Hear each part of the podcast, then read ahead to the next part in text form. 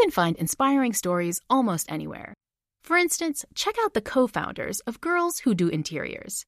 This Miami based design company was started by three friends when they were still in school. And right from the start, they turned to Chase for business for everything from banking and payment acceptance to credit cards. And they handle them all in one place with the Chase mobile app. It's so important to have that kind of help when you're just starting out. Learn more at chaseforbusiness.com. Make more of what's yours. Chase mobile app is available for select mobile devices. Message and data rates may apply. JP Morgan Chase Bank, NA member FDIC. The most innovative companies are going further with T-Mobile for Business. The PGA of America is helping lower scores and elevate fan experiences with AI coaching tools and 5G connected cameras. AAA is getting more drivers back on the road fast with location telematics. And the Las Vegas Grand Prix is powering race day operations with 5G connectivity, giving fans an experience at the speed they deserve. This is accelerating innovation with T-Mobile for Business. Take your business further at t-mobile.com/now. Experts claim there is nothing tougher than a diamond. But at Diamonds Direct, we beg to differ. Have you ever met a mother? Strong, radiant, timeless. This Mother's Day, give her the gift that meets her match. With diamond jewelry starting at $200. Plus, Diamonds Direct's exceptional quality and unbeatable everyday price, you're sure to give her a gift that wows this generation and the next to come. Experience the thrill of jewelry shopping done right at Diamonds Direct. Diamonds Direct. Your love, our passion.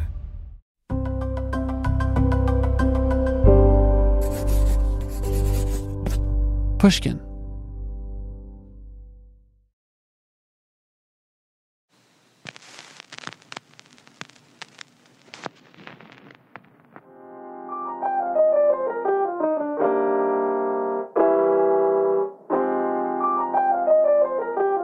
This is Talk Easy.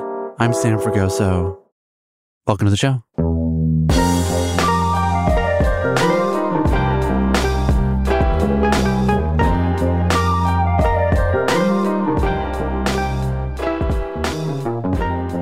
Today, I'm joined by actor, writer, and director Dan Levy.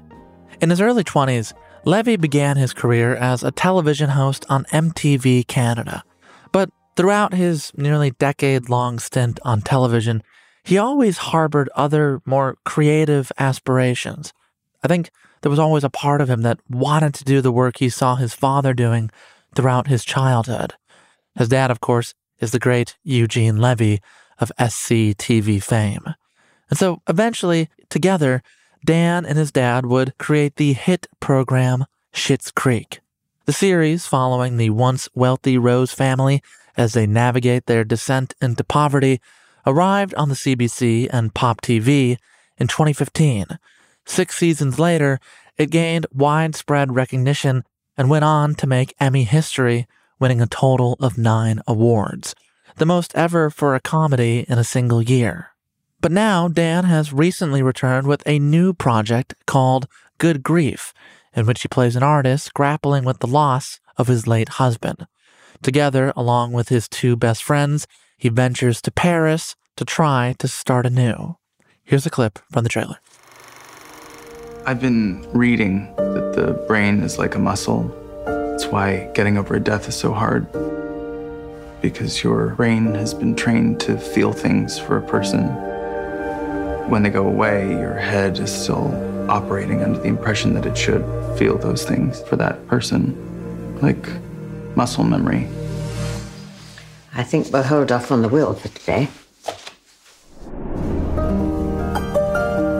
Do I look older to you? I feel like I've aged a lot. No. Yes, your husband just died. You're allowed. My God. Couldn't really love you anymore. You've become my ceiling.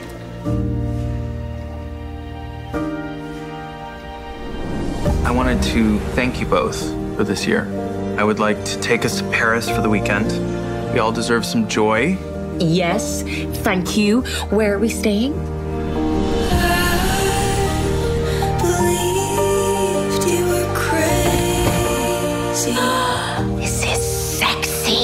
You believe that you love me. You must miss him. It's complicated. Yeah. Love is that way. That was from Good Grief, now available to stream on Netflix. It marks the directorial debut for Levy, who began working on the picture after the death of his late grandmother in 2021. We talk a lot about the inspiration behind the movie at the top of this conversation. We also discuss the 70s films that inspired it, the importance of friendships in your 30s, how he worked to find his creative voice at a series of different jobs, and a whole lot more. This is Dan Levy.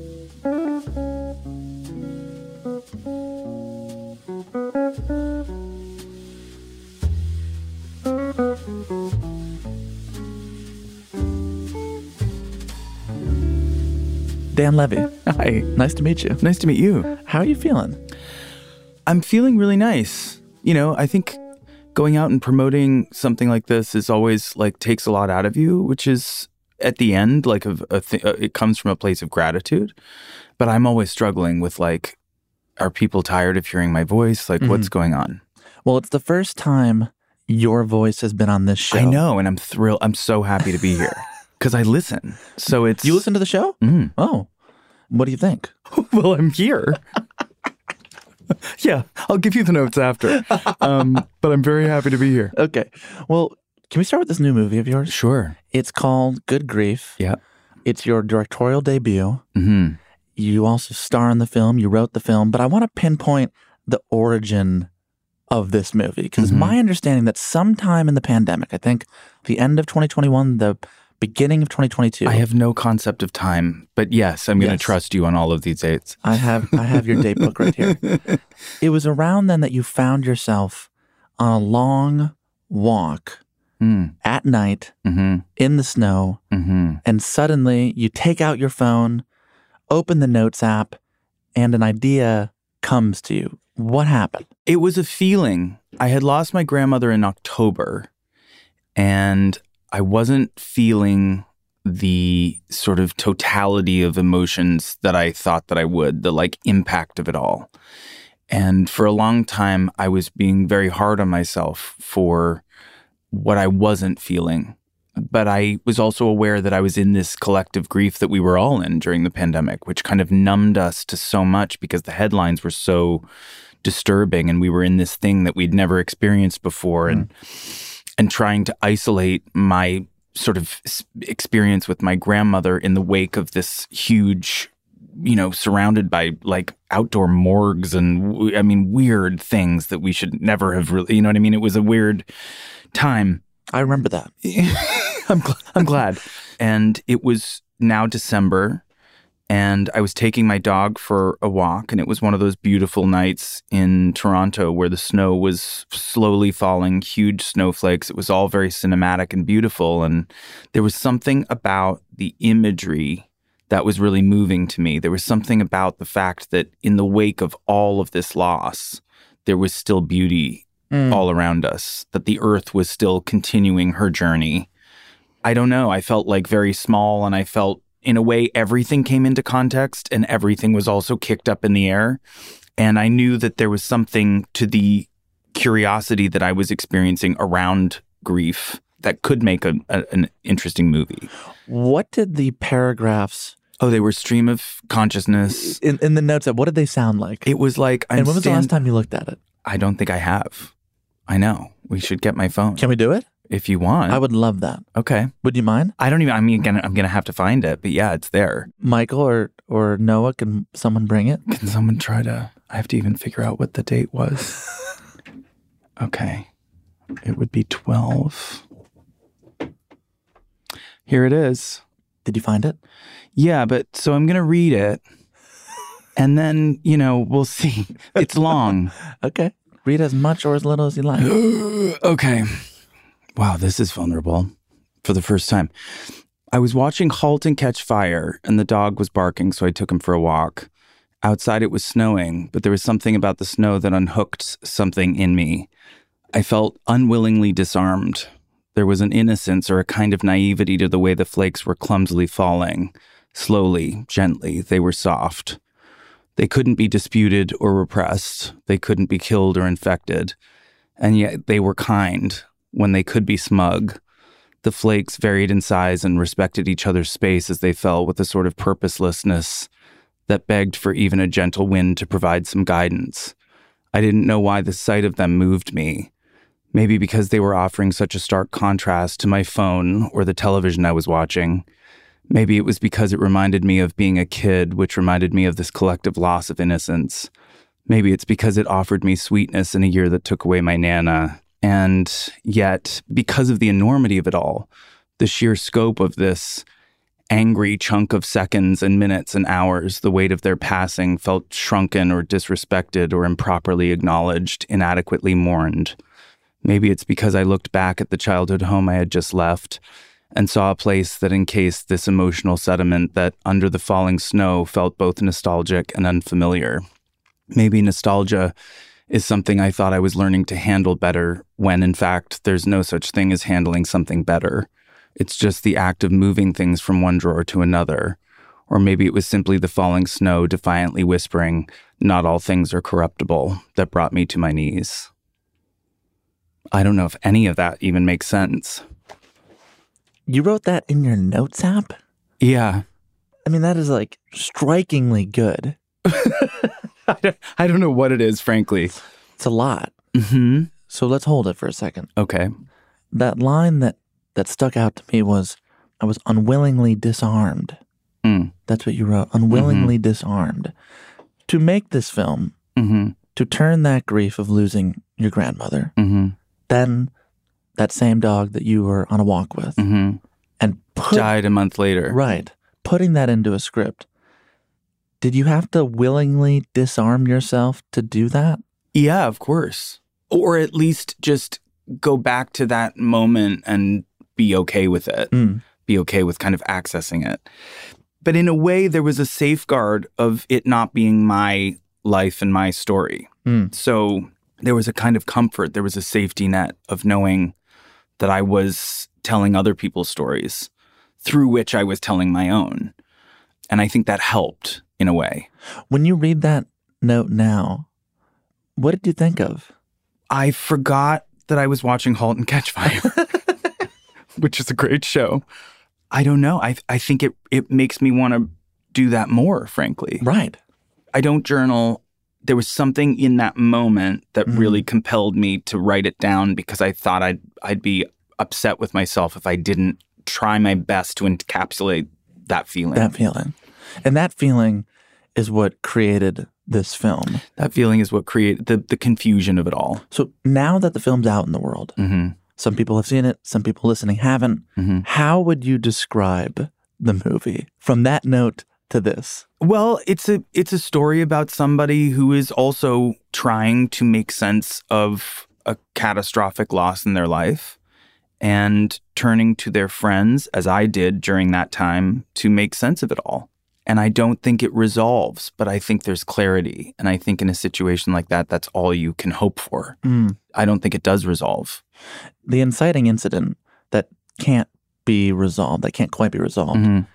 How would you explain that to people? my character loses his husband and spends a long time grieving. And then, in the process of grieving a version of his husband that he Mhm. loved very much, he discovers a twist in the history of their relationship or a, a kind of betrayal that changes his perspective of what he had with his husband and also his relationship to the grief that he's experiencing for his husband. Mm.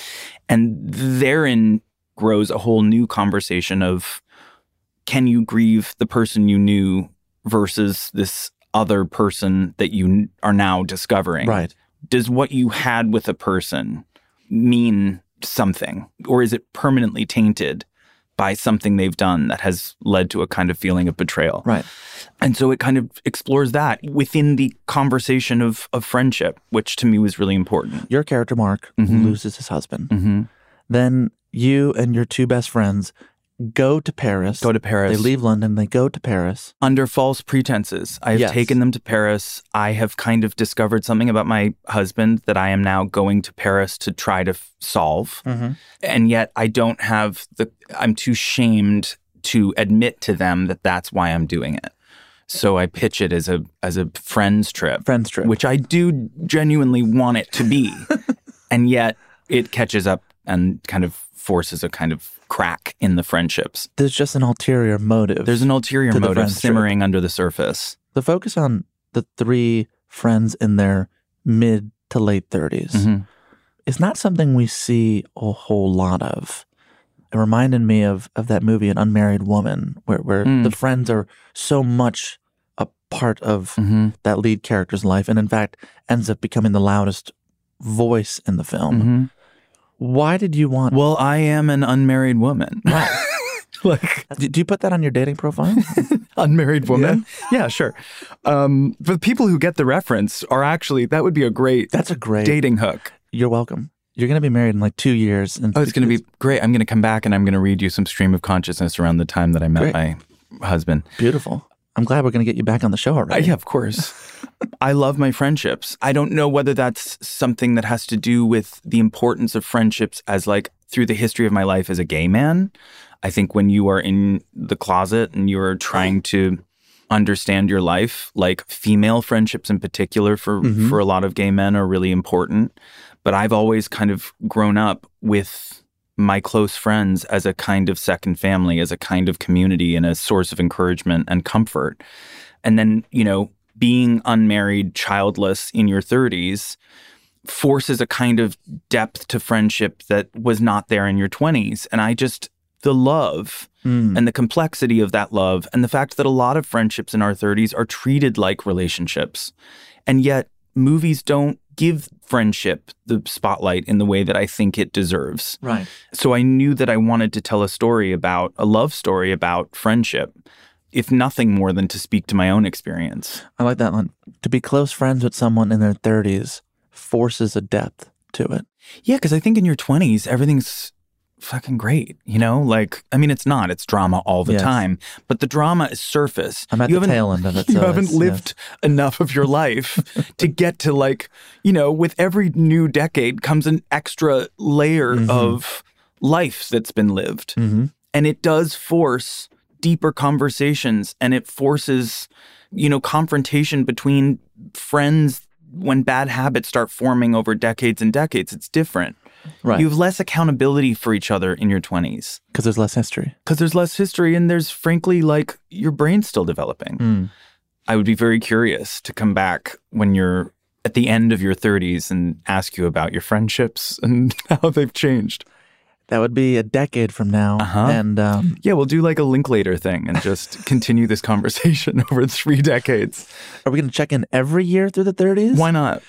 Okay. Okay. Well, it's a commitment you haven't agreed to, but I have. Yes. So, And I'll make my decision at Sure. the end of this. okay. I've heard you I've heard you describe the process of making this movie as quote the most cruel I've ever been to myself. Mm. What the hell does that mean? I'm like a very self critical person and I have standards for myself that are, I think, like impossibly high. And it's something I'm working through.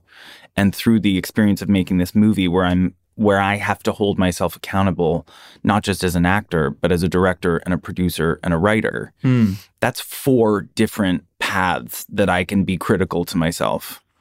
On the one hand, like you're directing a movie, you can't let it affect morale on set. You cannot let it affect your fellow actors. You have to kind of internalize that.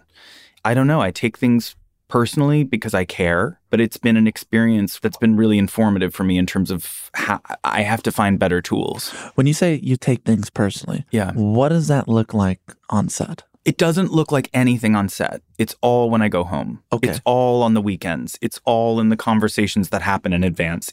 So Saturday and Sunday, what does that look like? You know, it's just a lot of like analyzing the week. What could I have done better? What can constantly be improved? Is it always about what you could do better or is it sometimes about what mm, other people can do better? Yeah, but I'm more, I'm way more empathetic to other people than I am to myself. And why is that? I don't know. I, I think I care so much. And I care so much about the people that have shown up, mm. the crew and the cast. I do not want to let them down. And I'm hyper aware of that. And there's also a constant desire to make everything okay all the time and accepting the fact that it's that's simply not how making a movie works. You don't have that kind of control. It's required a lot of um, additional skills that I did not have before I walked into that experience.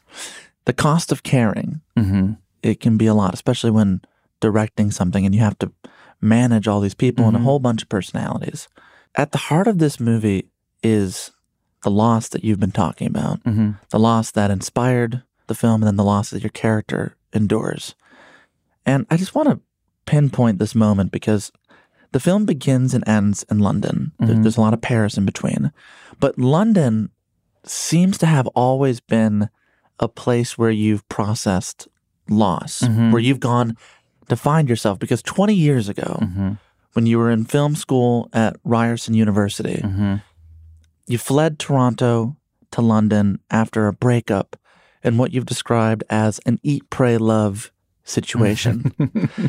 what did that heartbreak feel like? And, and what did that time in London do for your grieving process? I think when you come out of caring for somebody, but the level of care is not necessarily reciprocated. This was the person you were dating, This is the person I was dating, which was sort of my first boyfriend. My first love. First love, but I don't even know if it was love because I want to say that they always had a foot out the door and I knew that.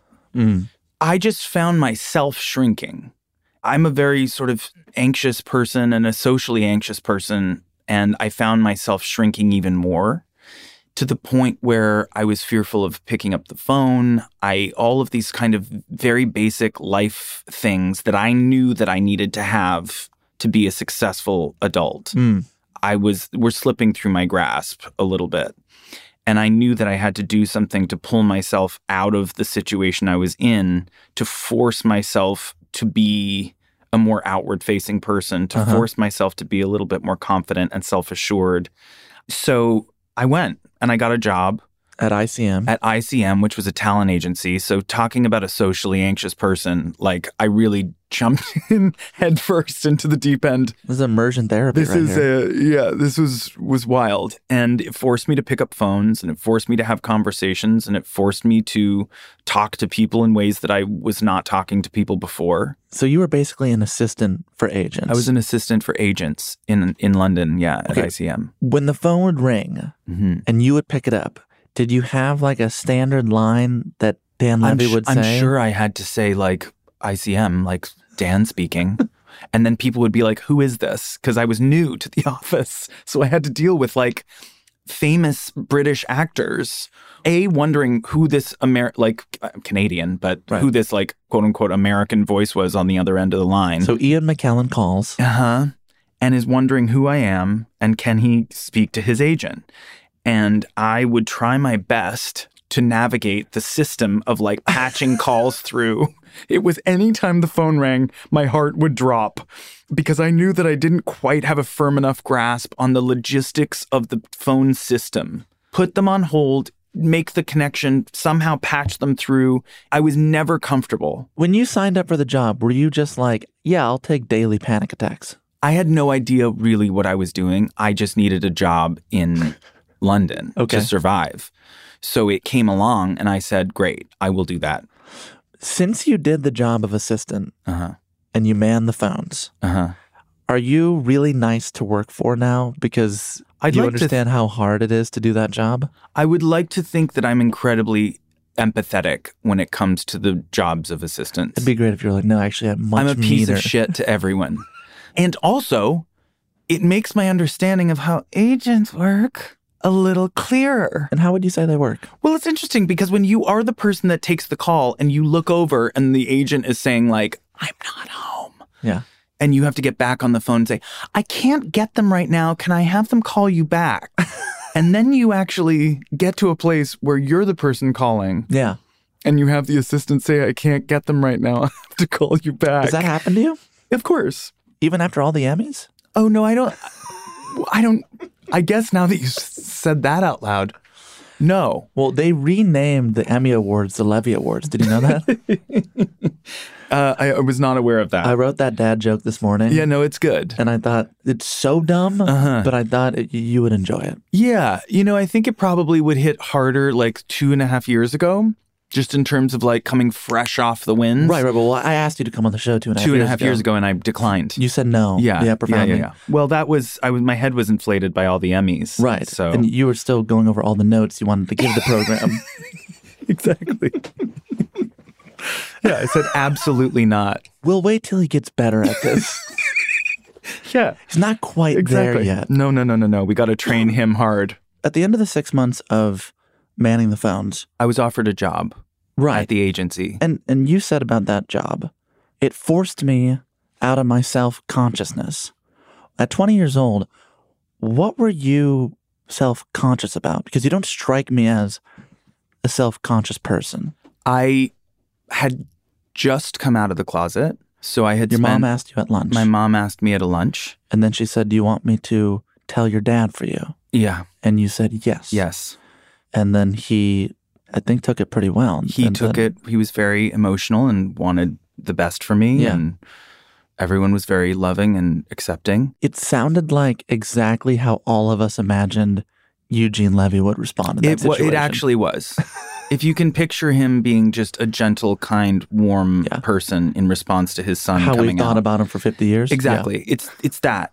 It was lovely, but you know that's 19 years of living a life that was not true. Right. So self consciousness comes from that. Anxiety comes from that. It also comes from bullying. It comes from most of your life being sort of made to feel different because you were slightly more feminine, I suppose. If Uh-huh. I were to reduce it to something like, which I guess is a fear for young straight boys, like slightly feminine acting other boys. I don't know. And then there's also a life of growing up with a f- parent who was a public figure. And I didn't take that kind of public awareness well. I would always hide. I, I didn't like the fact that people would stare at us when we were out for dinner or stare at us when we went to a baseball game or whatever. It would bother you. It would bother me a lot to the point where I would often avoid it. Mm-hmm. And my dad and I actually had a really lovely conversation about it, like a few years ago, just about those early days, because I think he saw that as me not wanting to be around him. Right. When in actuality, it had nothing to do with that. It had everything to do with the attention we were getting anywhere we went. I see. You know, like went to summer camp and some kid in the cabin sent me a letter and said, like under my pillow, saying the only reason anyone here is friends with you is because they know who your dad is. So you grow up as a closeted gay person, but also as someone who's being made to feel sort of sc- scrutinized for something that was completely out of my control. It didn't result in a ton of confidence. Right. So when you eat, pray, love your way through London, hmm head back to Toronto, Yeah. kind of reborn, but some kind of confidence. Yeah. You audition for this job at MTV. Yeah. They're looking for a new host, I Yeah. think it was. And you said, right when you got the job, that the thing that was on your mind was how do I start my career as a television host without people holding my dad's career over my head? Mhm. I didn't tell anyone when I auditioned who I was. Mm. So I would show up and I would, I never talked about my family. I never talked about my relationship to my dad. It was very independent of that. And I never spoke about it when I did get the job for years. So, But it did hang over you. in what sense? It says here that you didn't invite him to the shows. Yeah. That to me sounds like, A It- conscious effort. yeah, Yeah, of course it is. because of the kind of scrutiny you got at camp or something Well, like that. no, and also because of the reality of the situation that we live in. I mean, I still read people posting like on social media, you know, the only reason he has success is because of his dad. And I think, well, are you okay? Like, Can I answer that? yeah, No. Okay, of great. course not. it's a weird thing, but I think whatever people need to do to make themselves feel better. Right. And if it's easier to say this person earned their success for no other reason than Yes. being the child of a of a person. There's a lot of conversation about nepotism. There was a New York Magazine article Yeah. that detailed everyone's lineage. I don't really care about that. Neither do I, frankly. What I want to hold, what matters, Yeah. at least to me, is how you figured out, how you began charting your way at MTV Mhm. as an entertainer. It started even before that. It Okay. started in high school when I was like, we didn't have a drama department in our school. So my friends and I would write, produce, and star in all the school plays. And my dad, from a young age, would ask if I wanted help with that. And I would always say no. So it's been in me for a long time to push him away when it came to my own creative outlet. When it came to the job as host and interviewer, Yeah. it's fascinating because you did grow up in a household of comedians and actors. Was there something about that job as host that felt different enough, or was there something that you liked about it that you didn't like in acting? I want to say there was more to it than just opportunity. Up in Canada, when you're a, a host on television, you're also producing and you're also writing. And that excited me. The fact that I would have this all encompassing experience that was not just the interview part, but it was also everything around it. We were a music television channel on a talk licensed network. Right. So we couldn't actually show music. We had to Talk about music? talk about it. It was very weird. I think in a way it was continuing this this test of like okay, well now that I feel like I'm a little bit more socially confident, Right. what if I took it one step further? It started with answering the phones at ICM. And then it was like, well, what if I went on camera and started to talk to people? It was all opportunity based, It was all, yeah, I guess it was. experience based. It was. And and those experiences, particularly up in Canada, didn't happen that often. And I think for someone like myself, some of us have desires of of wanting to do things and feeling capable of doing things, Mm. but our fears stand in the way of us actually pursuing them. And so in this particular situation, it was another example of I think I would be good at that job, but am I actually going to show up to this audition and go through the processes of putting yourself out there? At that point, I, f- I had to. What was the fear at that time? Is it a fear of failing, of, of not being good enough? Of, Yeah, I suppose it was like a fear of exposure, like a fear of like putting yourself in a vulnerable situation that was at the mercy of someone else's kind of jurisdiction Mm. and doing something that was uncomfortable. And I think, you know, psychologically, I don't know whether it was because I'd lived a lot of my life feeling uncomfortable that like adding to the discomfort was probably not Right. something I wanted to do, but it got to a point where I realized I had I had to do it if I wanted to to get to where I wanted to be. Well, I feel like we should watch an example of you doing it Oh my god. on the program. Do you have that? I do have that. Oh no. This is from 2009. what are we watching? This is you on MTV, 2009. This is um you doing a kind of Devil Wears Prada What? bit as a kind of makeshift intern at Uh-huh. Fashion Magazine. All right, here we go. Hey, how's it going? Well, we ran into problems already, and I've been there for about 45 minutes. I had to go and pull shoes at Holt Renfrew, but they only had two of the three shoes, so then the guy like gave me options. And you picked other ones? Should I have just made the executive decision to pull a third pair? Probably not. Oh, I think they were also the most expensive pair. I don't pair. know if you should have pulled the third. Well, I'm in the cab on the way back. I pulled the third pair, so. They let you take a cab? Well, they told me to take the subway. Well, that's because the subway is faster, D. Hello? Listen, I wore worse outfits than that. So I'm at least glad that I was like in a nice blazer and a, No, no, we a we, we, deep we, V. we picked a we picked a clip where Yeah, you look yeah. cute. I watching looked that. good, shockingly. You look the same. Well, now, thanks. The exact same. well, you know, 15 years ago. 15 years ago.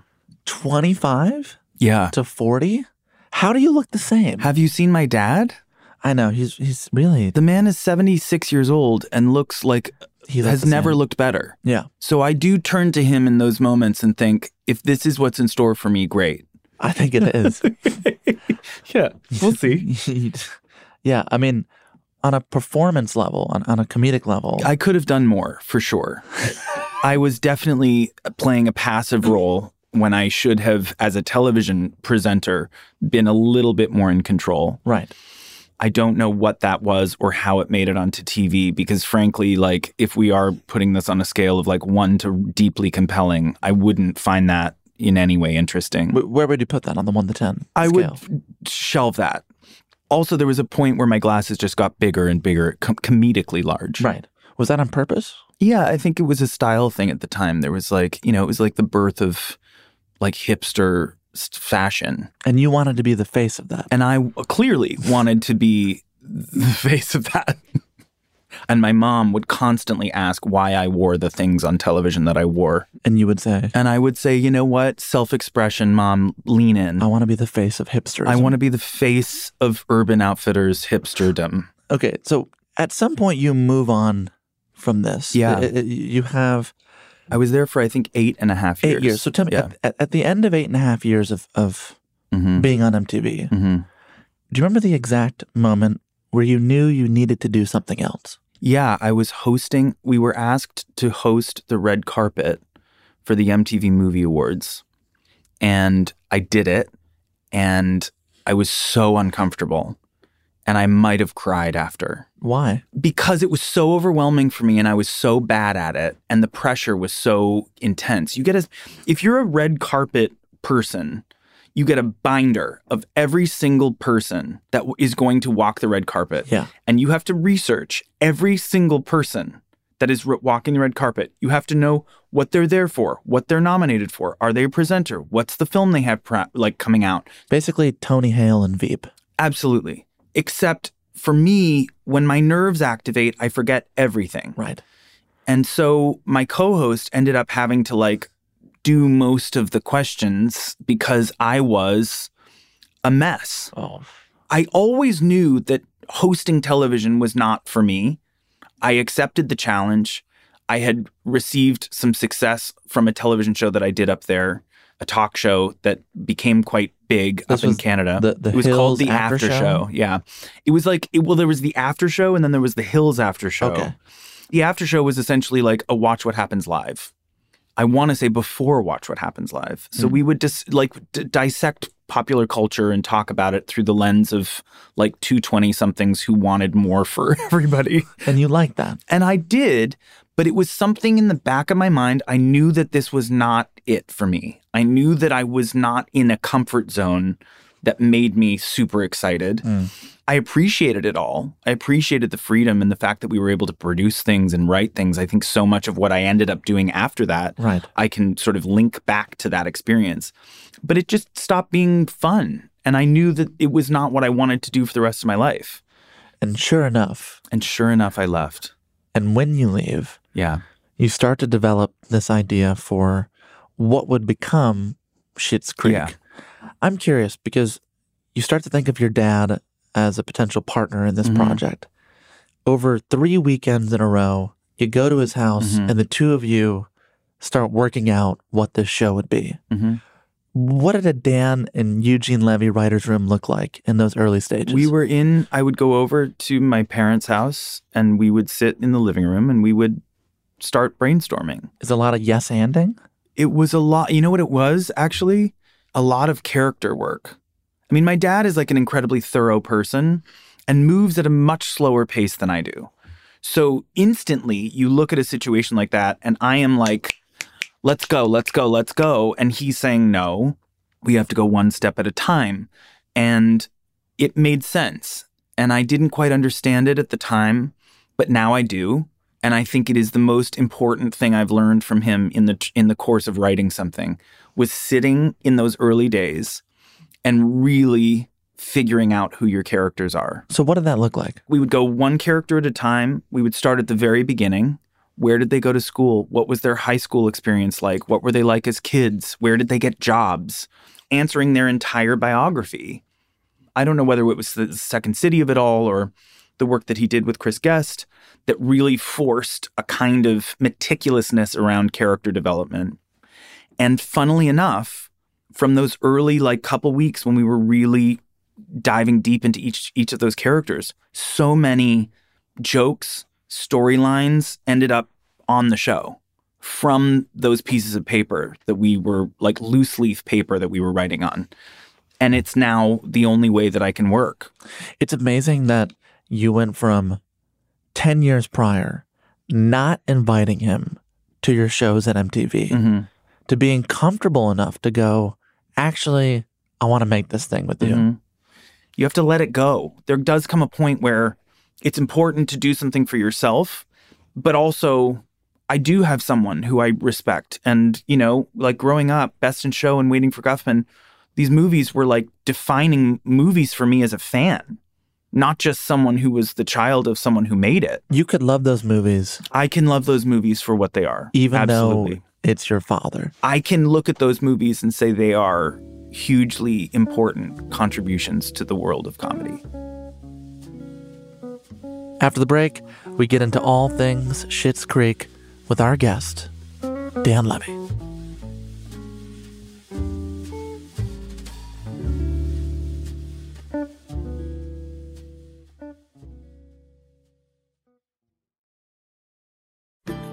As listeners to this show, you probably consider yourself pretty smart. But how smart is your wallet? When you're looking to upgrade your wallet, it's time to turn to NerdWallet. Their expert team of nerds has the financial smarts to help you find the right financial products for you.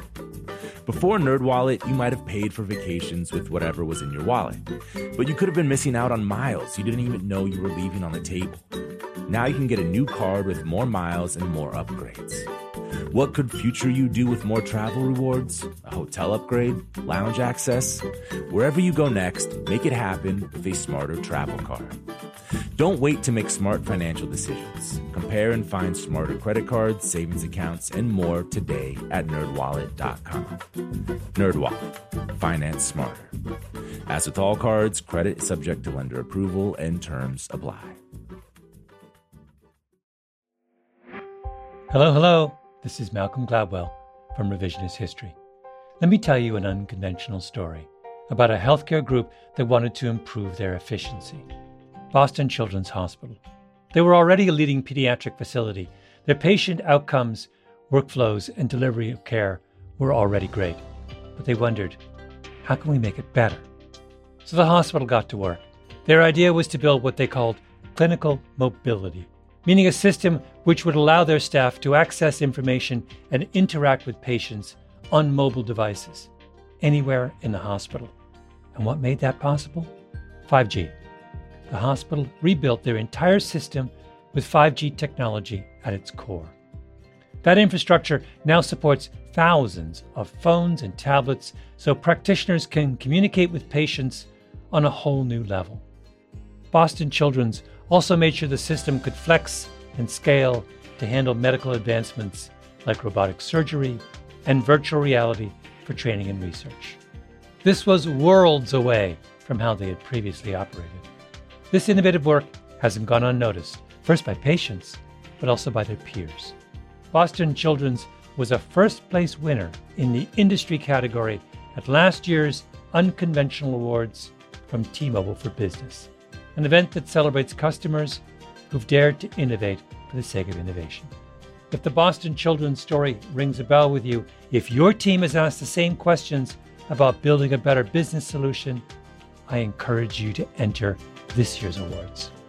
It's a great way to be recognized for smart, disruptive thinking in front of some of your industry's most influential leaders. You can enter at tmobile.com slash unconventional awards. That's tmobile.com slash unconventional awards. I'll save you a seat. Musora is your access to online music lessons for guitar, piano, drums, and singing. This is your chance to reignite some old musical passions or pick up an instrument for the first time. Connect with more than 100 of the world's best teachers and musicians. You'll get seven days totally free to try it out, and then it's just $30 a month, less than a single private lesson. I mean, why do we do Broken Record? Not just because we love hearing from great musicians. We do it because we think that there is something beautiful about the appreciation of music. Don't you think we need more of that in our lives these days? That's the mission of Musora to inspire, educate, and connect musicians. Enjoy unlimited personal support, weekly live streams, student lesson plans, It's like having a personal music teacher, only much, much better. Just go to Musora.com, M U S O R A.com, to start a new musical journey today.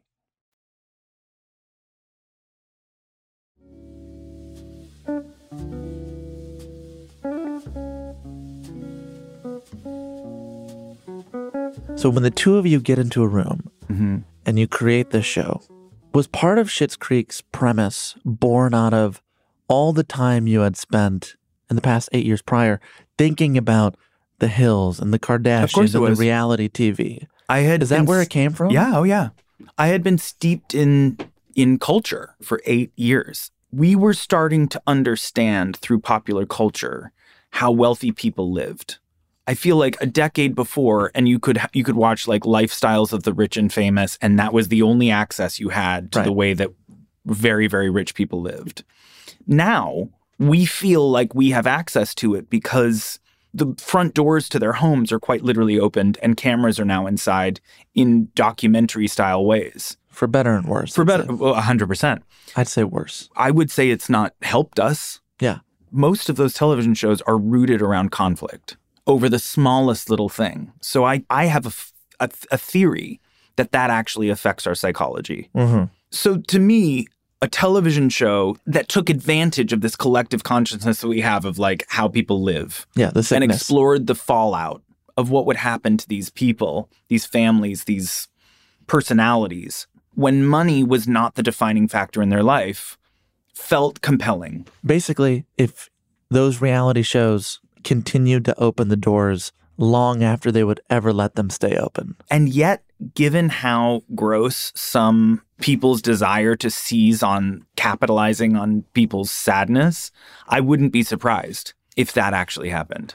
On one hand, you're subverting our like collective sickness Mhm. and dependency on reality TV.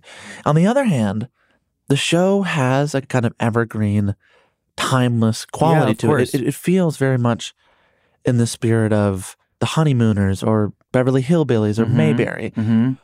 But Hillbillies and Mayberry Mm-hmm. ended in 1971. Honeymooners ended in 1956. You are a spry, fresh faced 40 year old right now Yeah. who was not around for those programs, but was using those shows as as touch points, as reference points. Was it your way of bridging the kind of generational divide between you and your father? In a way, I think. Listen, I grew up watching I Love Lucy. I grew up watching the Beverly Hillbillies. There are television shows that were so formative to my sense of comedy. And it was because I would watch the Beverly Hillbillies at my grandparents' house. It would be on all the time Beverly Hillbillies and MASH. And then Nick at Night would run I Love Lucy. And the joy that they brought and the deep laughs that they brought. So, you know, my dad obviously had a much clearer reference to all of those older shows. Did he like those shows? He did very much. Yeah. I mean, The Honeymooners was like is something he talks about. There's a Christmas episode that he'll he'll try to put on every holiday, which is incredibly moving actually. It's really beautifully written and performed. You said he tries to put it on. Some years we're feeling more sensitive and we'll say yes. Um but it was and I think that's what the show really ended up being was nostalgia with my sort of younger contemporary cultural references overlapped over top. And then the clash of what that is. And that's what i think made it feel so inviting for people of all different ages. When you look back on this chapter that's now closed, but the show very much still lives on in people's hearts and minds, Mhm. How do you understand the sensation it became? Like, does it make sense to you? No, it doesn't. And in a way, I don't want to understand it because making the show was so special. We were so kept out of that cultural conversation because, frankly, people didn't really start watching the show until we'd finished it. We were able to make 80 episodes of television up in Canada completely on our own with little to no network notes. With the complete support of the CBC in Canada and Pop Network in America, Mm. which was the former TV Guide network, which meant that I think it was something like 90% of our households were still in standard definition in America. Mm. So the show was airing on TVs in standard definition. That's how low stakes this show was. I look much better in SD. So it does do wonders for the skin. So we had nothing but ourselves to use as an audience. And obviously, like, you know, the Canadian audiences that were finding the show, but the numbers are small. Did that bother you? Not at all. For me, it was you were about fine with a smaller audience. we knew that it was going to be a small audience because we weren't on NBC. You know, they passed because of the name. oh, Schitt's Creek. yeah. I thought you meant the Levy name. I thought, oh, it's a good Well, name. yeah, there was, you know, my dad has a horrible reputation in this industry. Yeah. So our expectations were low, and it really came down to please let us have another season to continue to tell this story. Right. It felt so special to be doing this away from the pressure of ratings and sweeps week and celebrity cameos and all of these things that are required by a lot of American television to keep and hold ratings. And the fact that it succeeded in the way that it did is an indication of the fact that we need to give people, creators, writers, television shows space and time to grow because it is in, it is the ultimate slow burn, Schitt's Creek. It took two full seasons of the show before our family even said I love you to each other. And yet all of the emotional impact and all of the emotional connection that fans find that feel for the show come from every moment of sincerity being earned. Mm. And that I think is where the depth of emotional connection comes from. And speaking of the slow burn, it, it runs from 2015 to 2020, Mhm. and for so many people, it was this this beacon, this this light in a pretty dark era. Yeah, it was grim. Not that what's followed has been much better. Mhm. But the other part of it was because it imagined a world that was softer, Mhm. a little kinder, free of homophobia. Mhm. And I think people grabbed on to that. I think they saw it as aspirational. And so to bring us back to the beginning of this talk, how do you see this new film in relation to Schitt's Creek? Is it an extension of the world you were building? Is it a kind of bookend? Is it a snapshot of what you feel life is like having lived through the pandemic on the other side of Schitt's Creek? How do you see that? I think the one thing that we weren't scared of when making Schitt's Creek was sincerity. This is also coming off of an era of TV where you weren't considered edgy comedy unless you were making fun of someone or being incredibly sort of vile or you know there was this world of edgy comedy that really came at someone's expense it was mean spirited it Oh. was hard and it's it was the lack of fear around being soft that I think really contributed to this new wave of feel good TV. You know, you look at like the success of Ted Lasso. Right. That came off of everything that we had sort of done that really kind of was a great sort of next step in the storytelling of kind TV. They give you residuals for that, right? Yeah, we receive a ton of residuals From Apple? From from Apple, yeah. Um, I think this film has that fearlessness when it comes to touching on sincerity and earnestness and warmth and honesty. I could have gone down a path where I wanted to make it edgier and I wanted to make it more kind of, you know, hard, but that wasn't my experience. Hmm. And So it emboldened you to make the film. emboldened me to tell a story that was rooted in something very sincere and not be fearful of that sincerity, Ah. even though oftentimes it's criticized. I think for context, we should um maybe sit with the scene in the film Okay. That does offer the sincerity that you're talking about. And to me, may be the strongest scene in the movie that is an amalgamation of all the projects you've worked on. Hmm. So why don't we take a look at this? This is from your film Good Grief. it comes toward the end of the picture, Mm. and it features you sitting across from your financial planner Mm-hmm. as the two of you are having a heart to heart. Yeah, Celia Imrie. So the estate agent called to say they'd like to list the London house next week. Okay. You're okay with that? I am, yeah. That house isn't mine. It was always his. I feel like you're not into this idea. My opinion is of little relevance here. Well, you manage my finances. I'm selling my house. Your opinion isn't irrelevant. I trust you're not running away. From him, I mean. Hmm. My wife died 12 years ago this month. I ran. From her. From us. Physiology has a clever way of protecting us from what we perceive to be a threat to our bodies. Which is why the more we close ourselves off, the less we feel. At the time, that benefited me. I got on with it. Went back to school. Studied finance. Built up a successful business.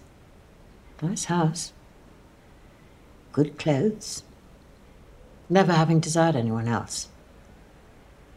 And you can survive that way until the usualness of it all starts creeping in. And the new life you'd built as a refuge begins to feel like a void. Because as it turns out, to avoid sadness, it's also to avoid love. That's a heavy one. Mm-hmm. Where does it land with you? I don't mean for this to sound like in any way self-congratulatory or like arrogant, but there is this amazing thing when you write something and you get the the honor of watching an actor like Celia Imrie take words that you've written, transform it, and lift them to places you had n- no idea they could sort of live. Yeah. So for me, it's I mean, watching it, it's more just about her performance than anything else. But you know, that was a a hugely kind of clarifying moment for me as a writer to write that scene. And it just happened. It was just on the page at the end of the day. There wasn't a ton of thought behind it. I wasn't like, oh, I know what's going to be impactful for an audience. It was just, it was a very cathartic sort of day of writing that resulted in something quite concise, I think, in terms of its intention. In some ways, is it not the cleaner, clarified version of the Notes app message to yourself? I suppose it is. Now that I've reread it, it was the closest I could get to understanding that feeling. That feeling, yeah. It's kind of remarkable that it turned into that. Listen, it's it's an amazing thing. I, I like you know, I feel very lucky that the words came to me. From that. Because sometimes they don't.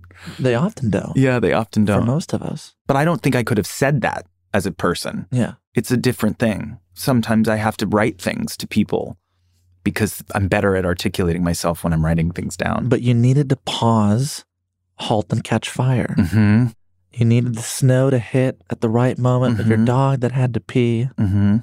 pandemic that was Mhm. creating a kind of uh, madness inside Mhm. all of us. Mm-hmm. All the conditions that produced the note that we started the show with Mm-hmm. delivered us here Mm-hmm. to that scene. It's pretty cool. The line, the more we close ourselves off, the less we feel. To avoid sadness is also to avoid love. I've seen the film a couple times and Mm-hmm. I've watched that scene a bunch. And I was thinking as we're sitting here towards the end, Mm-hmm. not just where those lines landed with you, but they feel like a reminder for yourself, something to hold on to on the other side of having made this movie, of now having put the film out into the world. And I wonder if you've been able to hold on to that sentiment. Have you been able to hear those words? I think so. I mean, I think in a way, you, it's like those kinds of affirmations and reminders are are important. And I think oftentimes like we revert back to old tendencies and ways of of coping. But, you know, I think that's especially now that it's out and it's always a it's a strange thing to like make something really personal and then realize that it's also for public consumption Mm. and public judgment. And like um that's like a side of it that you, that I wish I could just kind of fast forward through. But yeah, I mean, you know, it's um it it takes a lot for me to acknowledge that it, that I'm proud of myself for this experience. That still takes a lot. It still takes a lot. Yeah, I think it'll always take a lot. We're working through it though. So that's good at least. You and I are. We, yeah. Or do you mean the royal we? yeah, the royal we. And you and I. This has been immensely therapeutic, this conversation. How has it been though, putting the film out? You're talking about reviews that are positive. There's reviews that are negative. Uh-huh. I've read some beautiful ones. Yeah. My friend Alissa Wilkinson uh, wrote a review in the Times that I thought was just excellent. Absolutely meant the world. You know, you put a movie out about grief and you put a movie about out about loss and people's relationship to it. Mm. It's not something that has, you know, I expected it to be a polarizing experience for people. You're either going to get it or you're not. Right. And it's okay if you don't get it. And if you do get it, that's great. I think the letters that I've received since this movie has come out have have really encouraged me to keep going. When you see people outside of journalism, when you actually have human beings writing to you saying, I haven't been able to articulate my feelings around the grief that I'm experiencing, and I watched this movie and I found great comfort in it, and thank you. That's a wonderful thing. Grief is not, doesn't have to be an isolated experience, that everyone around us, everyone in every space that we walk into is grieving something. We just don't talk about it. So the more that we can and the more that we do, the more I think there might be comfort for people who are experiencing grief and not feeling like there's anyone around them to help. As we're talking about people's responses, I, I just thought of something. We mentioned the critics' response, Mm-hmm. the audience response, but this is the first film Mm-hmm. that doesn't involve your father, that is inspired by the passing of your mother's Mhm. mom. Mm-hmm. And I'm fascinated because when you were on the set of Schitt's Creek and you and your sister were in a scene, Mm-hmm. I'd heard that when your dad was at the monitor, he would mouth all the words that the two of you would be doing in a scene. Yeah, he probably he was like dance momming Like, off to the like side. an excited soccer dad Absolutely. watching their kid play. Mm-hmm. And so with this film, Mm-hmm. when the two of them watched it, Mm. what did they say? How did they hold it? I mean, it's dedicated to my grandmother. The gallery at the end of the film is is named after my grandmother, so she's kind of all through it. For me, it was the greatest expression of kind of love that I had. It's it's all I could do, Right. Because in the moment, I wasn't feeling what I wanted to feel. So I think they were. I mean, they were very moved by it.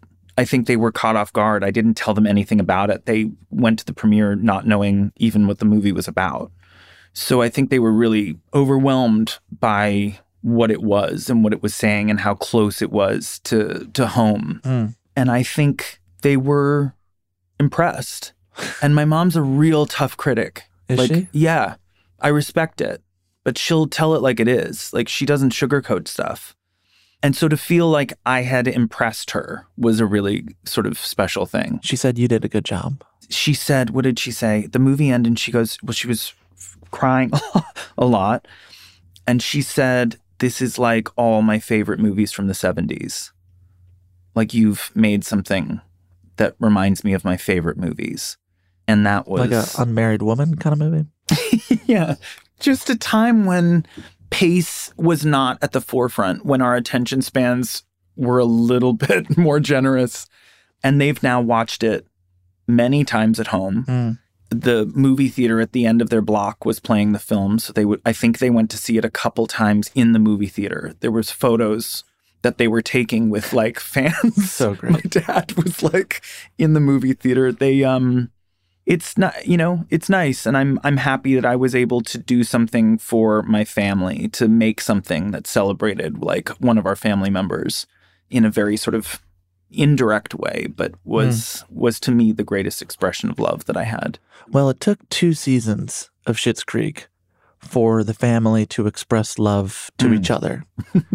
and I'm glad it didn't take as long for your folks to say the same in this film. yeah it was we have a very different family than the roses I, I'm I'm sure you far do. more loving far warmer That will be the second podcast we do together. exactly and uh, yes, grief is not something people want to talk about on a podcast, and yet uh, we've done it. So we've done it. This is the time. If you have any notes, though, this would really be the moment. I never have notes. You listen. You know how good you are at your job. I, you don't need to. I could just keep talking, but just at this point, I think I'll just keep doling out compliments and then just cut me off. Go straight to a to an ad. Yeah, we'll go. um, I will say, uh, yeah, I'll do the link later. Pod stuff with you. I agree to the terms and conditions. Okay, great. We can keep checking in. Mm-hmm. Photo proof. Photo proof. Yeah. And until then, I thank you for this time. It's meant a whole lot. Oh, it's meant a lot to me. Dan Levy. Thanks. Take care. You too.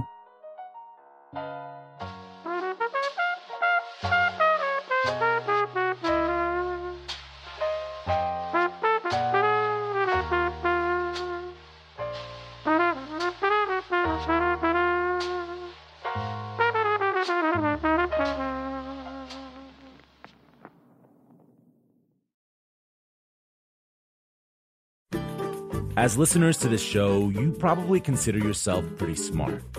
But how smart is your wallet? When you're looking to upgrade your wallet, it's time to turn to NerdWallet. Their expert team of nerds has the financial smarts to help you find the right financial products for you. Before NerdWallet, you might have paid for vacations with whatever was in your wallet, but you could have been missing out on miles you didn't even know you were leaving on the table.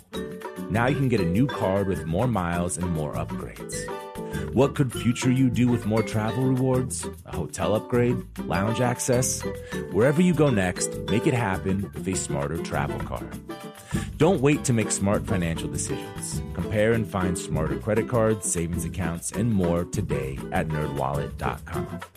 Nerdwallet. Finance smarter. As with all cards, credit is subject to lender approval and terms apply. Hello, hello. This is Malcolm Gladwell from Revisionist History. Let me tell you an unconventional story about a healthcare group that wanted to improve their efficiency. Boston Children's Hospital. They were already a leading pediatric facility. Their patient outcomes, workflows, and delivery of care were already great. But they wondered, how can we make it better? So the hospital got to work. Their idea was to build what they called clinical mobility, meaning a system which would allow their staff to access information and interact with patients on mobile devices anywhere in the hospital. And what made that possible? 5G.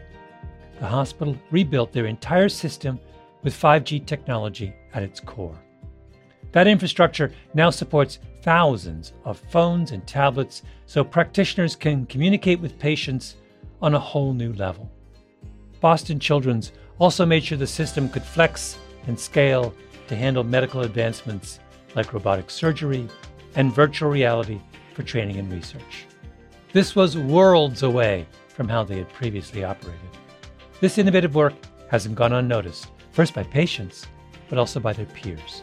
Boston Children's was a first place winner in the industry category at last year's Unconventional Awards from T Mobile for Business, an event that celebrates customers who've dared to innovate for the sake of innovation. If the Boston Children's story rings a bell with you, if your team has asked the same questions about building a better business solution, I encourage you to enter this year's awards. It's a great way to be recognized for smart, disruptive thinking in front of some of your industry's most influential leaders. You can enter at tmobile.com slash unconventional awards. That's tmobile.com slash unconventional awards. I'll save you a seat. Musora is your access to online music lessons for guitar, piano, drums, and singing This is your chance to reignite some old musical passions or pick up an instrument for the first time. Connect with more than 100 of the world's best teachers and musicians. You'll get seven days totally free to try it out, and then it's just $30 a month, less than a single private lesson. I mean, why do we do Broken Record? Not just because we love hearing from great musicians. We do it because we think that there is something beautiful about the appreciation of music. Don't you think we need more of that in our lives these days? That's the mission of Musora to inspire, educate, and connect musicians. Enjoy unlimited personal support, weekly live streams, student lesson plans. It's like having a personal music teacher, only much, much better. Just go to Musora.com, M U S O R A.com, to start a new musical journey today.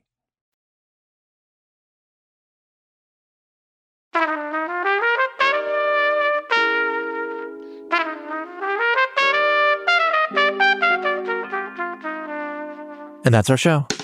If you enjoyed today's episode, be sure to leave us five stars on Spotify, Apple, wherever you do your podcasting. If you want to share the program, you can tag us at Talk Easy Pod on Twitter, Facebook, Instagram.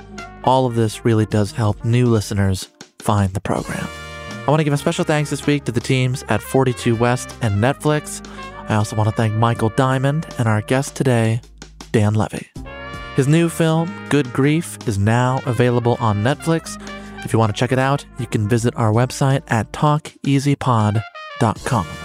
If you want to hear other conversations with actors, writers, directors, I'd recommend Quinta Brunson, Chris Elliott, Abbi Jacobson, Steven Yeun, Bob Odenkirk, and Steven Soderbergh. To hear those and more Pushkin podcasts, listen on Apple Podcasts, Spotify, or wherever you like to listen. You can also follow us on Twitter, Facebook, Instagram at Talk Easy Pod. If you want to purchase one of our mugs, they come in cream or navy, or our vinyl record with Fran Lebowitz, you can do so at talkeasypod.com slash shop. That's talkeasypod.com slash shop. Talk Easy is produced by Caroline Reebok. Our executive producer is Janixa Bravo. Our associate producer is Caitlin Dryden. Today's talk was edited by Caitlin Dryden and mixed by Andrew Vastola. Our music is by Dylan Peck. Our illustrations are by Krisha Shenoy. Our photographs are by Julius Chu. Video and graphics by Ian Chang, Derek Gabrzak, Ian Jones, and Ethan Sinica. I also want to thank our team at Pushkin Industries, Justin Richmond, Julie Barton, John Schnars, Carrie Brody, Eric Sandler, Jordan McMillan, Kira Posey, Tara Machado, Jason Justine Lang, Malcolm Gladwell, Greta Cohn, and Jacob Weisberg. I'm Sam Fragoso. Thank you for listening to another episode of Talk Easy. I'll see you back here next week with a new episode. Until then, stay safe and so long.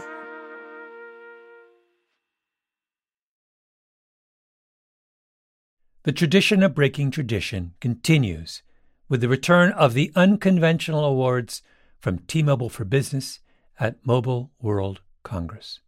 This is an event that celebrates innovators whose bold actions took their industries to new places. If that sounds like you and you're a T Mobile for Business customer, enter today. If you win, you'll be publicly honored amongst some of the most influential leaders in industry, and me, I'll be there too.